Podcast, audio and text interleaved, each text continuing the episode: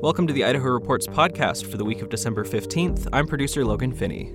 Today I'm joined by Kevin Richert of Idaho Education News to discuss recent issues facing North Idaho College in Coeur d'Alene. Thanks for joining us, Kevin. Oh, thanks for having me, Logan. So, big picture, North Idaho College, the local community college in North Idaho, is facing possible accreditation issues. What does that mean? Well, it means a lot. Uh, you know, at first you would think of this as just an administrative thing. Why should we care about accreditation? Well, accreditation means a lot of things. It means a lot of things directly to students. Um, if you're a student at North Idaho College and your college is all of a sudden not accredited, you might not be able to get an opportunity scholarship because the opportunity scholarship is available only to students who are attending an Idaho college or university that's accredited. So your, your scholarship might go away if you're a North Idaho College student and you're trying to take that associate's degree and transfer it to another school, well, guess what? Another school might not take your credits. If you're a high school student, especially a high school student in the panhandle, and you're taking dual credit classes through North Idaho College, well, guess what? Those uh, credits might not transfer to a college. And if you're if you're an employer in North Idaho, accreditation really matters because you would like to hire employees from fully accredited programs. So, you know, there there are job uh, implications, that there are workforce implications as well. I mean, accreditation is a big deal, and normally we don't talk about it very much because normally schools remain accredited. It's pretty uncommon to have a situation like this where a college's accreditation is in jeopardy like this. Sure, and accreditation reviews are fairly common in the education sphere, but this one in particular is unique because this accreditation review is coming about as the result of complaints to the regional accrediting body, which is the Northwest Commission on Colleges and Universities. They've received complaints from local human rights groups, from a large group of former and retired NIC employees. Um, can you walk me through the complaint and what concerns that the community has with the college? It seems like the complaints are really more directed at the college's board of trustees, or more specifically, three members of the college's boards of trustees, uh, Chairman Todd Banducci and a couple of his allies on the board. The, the complaints are really more directed at their conduct, you know, at their behavior. But uh, you know, as you say, I mean, it's taken this rather routine accreditation process and it's taken it to a whole different level. I mean, you're going to have regional accreditors on campus next month, meeting with not only the trustees, but meeting with uh, folks in the campus community to try to get a handle on what's exactly going on here. And those trustees you, you mentioned, there's kind of a, a three person majority on the board who in September voted to fire the college's president, Rick MacLennan, uh, without cause. And that was a very contentious meeting. And then after that, there has been a number of administrative posts that are now vacant. Uh, the Coeur d'Alene Press headline described an exodus at NIC. What what exactly is going on here? What is it about the board and these trustees that are causing so many issues?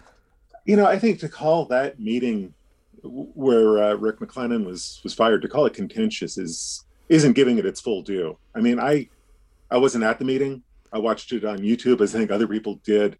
Um, so even just watching the video 500 miles away, you could sense the, the tension and the dysfunction. Nobody talked to me about it. I've had conversations with you, and I've asked you specifically what we were going to do in executive session, and you didn't explain it to me. I've asked, I, uh, the first I knew about these motions was after at the close of the regular meeting or the, the last um, before the break. I am not prepared, quite frankly, to address the very serious issues that we are going to be addressing with regard to not just interim, but uh, but uh, presidential search and how that search is going to take place. I'm not prepared to do that tonight. And if you insist upon going forward with it, I'm going to object. It's not on the agenda. It's not an, uh, an action item, and I am not prepared and was not given warning of it. Well, that's you know what, Trustee Howard, I'm, I'm going to turn that right back on you because I'm going to, for the record, say that for the third time, we did not go into executive session, and once again, you and Trustee Wood voted no to disallow us to go into executive session. Now, had we had the opportunity to go into executive session in either one of the last three meetings, and certainly in today's meeting at four o'clock, I bet we'd have had some of these discussions and we'd had conversation and we might have developed a plan that could be executed. But because of your obstinance to meet, and Trustee Wood also, you guys chose not to communicate. You chose not to meet. You chose not to have an executive session.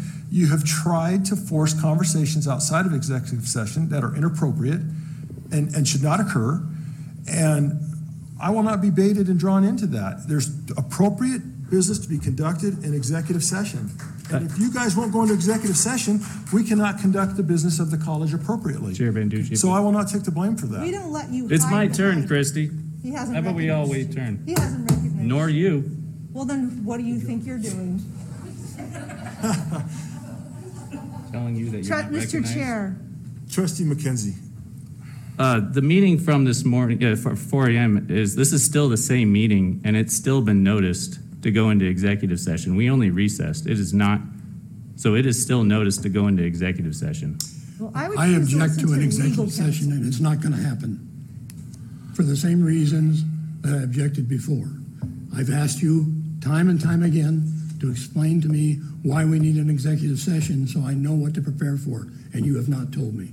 This secrecy, this lack of communication, is got to stop.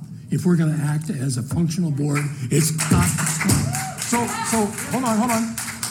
I, I appreciate that, but the thing, thing that needs to stop is that when things are talked in executive session or in confidence, that they don't get out in the media and get spread around and end up everywhere. See, the problem is there is a lack of trust, and it's a concern because conversations are happening and then we're reading about them. And Oh, so, well, some things it- it- it- how much are- transparency do you want? It feels like, again, it's, it's a trap or a setup.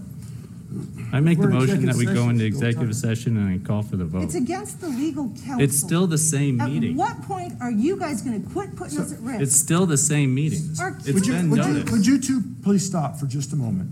Please, please. this is the kind of dysfunction you know we usually see this on the house floor these days or we see it in the house education committee but here you have this group of five trustees clearly at odds so you have have as i mentioned the, the chairman of the board uh, you know, Ty Banducci, who has been uh, a rather polarizing figure for quite some time. He now has two allies on the board, uh, the vice chair, Greg McKenzie, and another trustee, Michael Barnes. They were the three who voted to fire MacLennan. And like you say, they didn't really offer cause, they didn't really offer explanation. It does come, the, the decision did come uh, a couple of weeks after MacLennan tried to institute a mask mandate on campus. So, you know, read into that what you will. You have two other trustees who are, you know, been on the board for quite some time, Christy Wood and Ken Howard, who opposed firing MacLennan have been very vocal about the direction that Banducci and the other trustees are trying to take. You know, you're you're now in the process of trying to hire a president, but you're also in the process of having to hire three new vice presidents because they've all left as well. And so it seems like this is kind of the result of a schism amongst the board trustees. Is this accreditation uh, review really about education at the school, or is it really more about local politics? I think it's impossible to separate the politics from the education because I think the politics has really driven us to this point. Uh, I- as I say, the complaints that went to the creditors seem to be more directed at the trustees or the three trustees and you know Banducci and his his allies, more so than actual accreditation issues or, or accreditation concerns about you know what's going on in classrooms or what's going on in academics. So this definitely feels like politics and it definitely feels like you know we you know sometimes elections like you know college trustees or school board elections. Sometimes they kind of fly under the radar but these are you know they're low key governmental bodies until they're not. And in this case they're it's definitely not a low key uh, governmental body up there. Yeah, this year definitely this, the education races have been uh, ones to watch, and we've had you on the Friday broadcast show a number of times to talk about those. Um, a few months ago here on the podcast, I spoke with Madison Hardy, who's a reporter with the Coeur d'Alene Press up there, uh, and we talked generally about politics in Kootenai County. And when I was talking to her, one of the races she brought up were these trustee races. Uh, Chairman Banducci and his allies were candidates who were endorsed by the Kootenai County uh, Republican Central Committee, even though nominally the trustee positions are nonpartisan. So it's been a really contentious issue that these uh, these local races have started to gain some statewide attention, both from columnists and pundits, as well as the State Board of Education. The board's president and executive director recently wrote a very strongly worded letter to the Board of Trustees outlining some of these issues. Can you talk about the letter and the concerns they brought up? Yeah, the letter was really kind of startling in its tone and its approach. Uh, to have the president of the state board, you know, a gubernatorial appointee, to have the executive director of the state board, you know, which is a body that has wide-ranging education policy making authority, to, to come into this issue as strongly as they did with this letter was really was stark and it's really telling. You know the letter pointed out a lot of the potential consequences of accreditation uh, the loss of accreditation like we talked about before whether you're talking about dual credit transferable credits opportunity scholarships all of those potential implications to losing accreditation are laid out in that letter.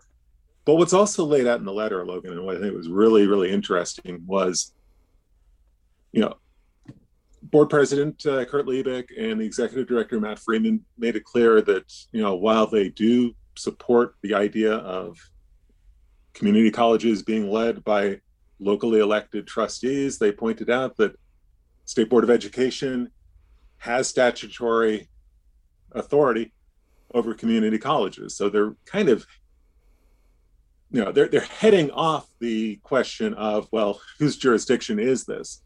The state board made it very clear that they feel like they have some jurisdiction here. And then it's not just the province of the the five elected trustees so that's very interesting I, I do not recall a situation quite like this where you've had you know the state board and a, a community college's board of trustees potentially at odds like you could see in a situation like this. I mean, this is a state board that, you know, big picture here. This state board has tried to defer to local school boards on pretty much anything pandemic related over the past year, whether we're talking about masks or social distancing or online learning versus in person learning. The state board has taken a pretty hands off approach to how 115 school districts and how 115 school boards are dealing with issues like that. For this board to come in this assertively about what's happening at a community college is is really really stark, really telling. Yeah, it stood out to me as well how how stern the letter was. It was really seemed like coming in and saying, "Hey, quit quit screwing around, or you're really going to mess this up for people." And they didn't just slip it in an envelope and send it on, and, and you know let it uh, fester, or, or let some reporter find it out find out through a a public records request. They put out a press release saying, "We've sent this letter. Here's what we had to say." The letter is attached. I mean, the state board uh, came in strong on this issue and came in very publicly on this issue. Of course, the political implications here are interesting. We are politics reporters, but really the ramifications of the school possibly losing accreditation really comes down to the students and the broader community. And we, we talked about it a bit earlier in the program, but just for our listeners who might not be familiar, can you walk us again through the Opportunity Scholarship and the Advanced Opportunities Program? What are those programs and how are those dollars used? They're two of the biggest state funded programs we have going to try to get more high school students to continue their education after high school. So, Advanced Opportunities, really quickly, that's the program that gives high school students basically an allowance they've got $4,125 that they can spend any way they want in terms of options that could help them continue their education after high school. And the big thing that many students use that money for is to take dual credit classes, to take college level classes while they're in high school, to try to, to pile up a few college credits before they actually go to college. For a kid in a high school in the panhandle to take a dual credit class from North Idaho College makes a lot of sense well, it only makes a lot of sense if those NIC credits can actually transfer to another school somewhere down the road. That's a big question now about the, the Advanced Opportunities Program at NIC if accreditation is pulled.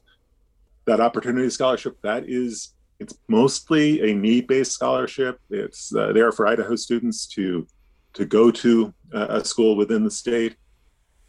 But again, you can only use that at an accredited in-state school. So here again, that accreditation issue uh, becomes really important and could have a really tangible effect on young adults. For reference for our listeners, I graduated from Sandpoint High School in 2016, um, and I took advantage of the Advanced Opportunities Program between dual credit classes through the University of Idaho and advanced placement classes. I started out as a college freshman with 30 credits under my belt already. It's a really big program that the state has been pushing, especially in recent years and and you're right and a pair of programs that legislators have put more and more money into there's a lot more money into the uh, advanced opportunities program than i think legislators ever expected you know they've just been you know plowing more money into this as more students are taking more of these dual credit classes they've put more money into the opportunity scholarship because they realize that there's an unmet need that there are still students who want to get scholarships more eligible students than there's money to go around so these are popular programs around the state house, uh, and you know, tens of millions of dollars a year are going into these two programs. So, the Northwest Commission on Colleges and Universities is visiting the NIC campus to review accreditation in January. Um, but this isn't the only news that's happened recently in the community college realm in Idaho. Uh, down here in the Treasure Valley, the College of Western Idaho has also selected a new president. Can you tell us about that? College of Western Idaho has been going through a presidential search process, which has been a lot more low key than I think anything you might see coming out of North Idaho College in the weeks and months to come. The CWI search came to a head on Thursday. Uh, CWI announced a new president, and he's a familiar name in higher education circles. Gordon Jones. He comes to CWI from Boise State University, where he'd been the dean of the College of Innovation and Design. That was a new program he was a high profile hire back when Bob Kustra was president at Boise State. Uh, Gordon Jones came from Harvard to come to Boise State to launch this uh, College of Innovation and Design.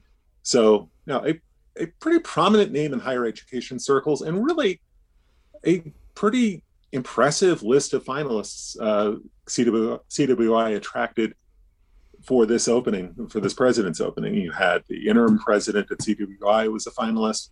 You had administrators from College of Southern Idaho and Treasure Valley Community College. The, T- the Treasure Valley Community College administrator, Abby Lee, is also a member of the state senate. So, a pretty, know, like I said, pretty impressive field of finalists. Uh, Gordon Jones emerging as the uh, as the hire uh, at CWI, and I just have to wonder. We're just at the start of the NIC search process for a new president. You, you just have to wonder with all the turmoil, with all of the dysfunction on that board, it's going to be a challenge you would have to think for NIC to come up with. It'll be interesting to see what sort of field of finalists or what sort of field of applicants NIC can attract. It's, uh, you know, if you're a would be college president, you're looking at a situation where you're coming in, maybe accreditation issues, certainly a divided board of trustees, certainly uh, you need to hire underneath and, and get some vice presidents positions filled. I mean, that next president is going to have a lot of challenges ahead. And I have to wonder are some qualified candidates going to look at all of these factors and say, well, no, I'm I'm good where I'm at, where I am. I'm not interested. I'll, I'll stay stay put. Yeah, contrast the CWI process with even just NIC hiring an interim president. A number of candidates said they didn't even get interviewed by the board before uh, the college's um, wrestling coach was appointed as the interim president. Right. It's uh, and you have to wonder, you know, does that also have a chilling effect on potential applicants for the permanent position? Do they look at the process and read up about what's been happening uh, at NIC the past few weeks and months and say, uh, no, that's uh, that's not a situation I want to walk into we'll see. We'll see what they come up with. And I may be dead wrong, and we may be talking in a few months about you know NIC getting this uh, you know remarkable field of candidates for the position and, and getting this you know really you know eminently qualified new president. We don't know, but you know, look at this the situation right now, and it doesn't seem conducive to to a smooth hiring process. And that's really what this accreditation process comes down to is making sure that the oversight of the college is ethical and everything is above board and things are running how they're supposed to. Accreditors serve this function of of oversight of colleges, uh, oversight not only of the college administrators, but in this case, uh, the board of trustees. And shifting gears again here a bit, Kevin, you're also writing this week about a surge in out of state enrollment in Idaho's universities. Will you tell me about those stories you're working on? Right. So I've been writing about these numbers for uh, for a while now, uh, including the fall numbers. What we saw in the big picture, we saw the colleges and universities claw back most of the enrollment losses that they saw last fall. I mean, colleges and universities all over the country saw big enrollment decreases, some really big enrollment decreases as a result of the pandemic. All stands to reason. Students deciding to stay home, maybe take a take a gap year, you know, opt out of college for whatever reason.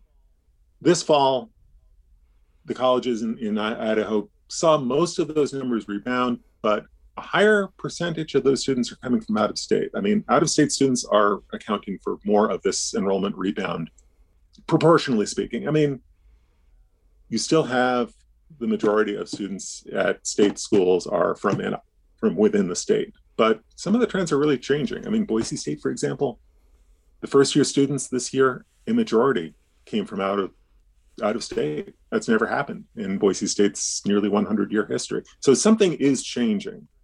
And what I'm trying to explore in these stories on uh, today and on Thursday is whether this is a one off, whether it's really the result of the pandemic, or whether it's part of a bigger trend. And my sense is it's part of a bigger trend. There, there's a lot going on here between the colleges and universities really aggressively recruiting out of state students to out of state students looking at the price point and saying, you know, I can actually get my education more cheaply in Idaho, paying my out of state tuition than if I enroll in state in California or Washington or Oregon.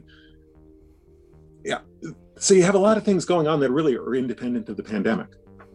Education, always a fascinating topic in Idaho. That's for sure and I, hope people check out our stories this week on uh, the higher education enrollment trends, and maybe we'll uh, talk again about NIC somewhere down the road. Looking forward to it. Kevin Richert with Idaho Education News. Thanks for your time today. Thanks, Logan. Good to be here. Presentation of Idaho Reports on Idaho Public Television is made possible through the generous support of the Laura Moore Cunningham Foundation, committed to fulfilling the Moore and Bettis family legacy of building the great state of Idaho. By the Friends of Idaho Public Television and by the Corporation for Public Broadcasting.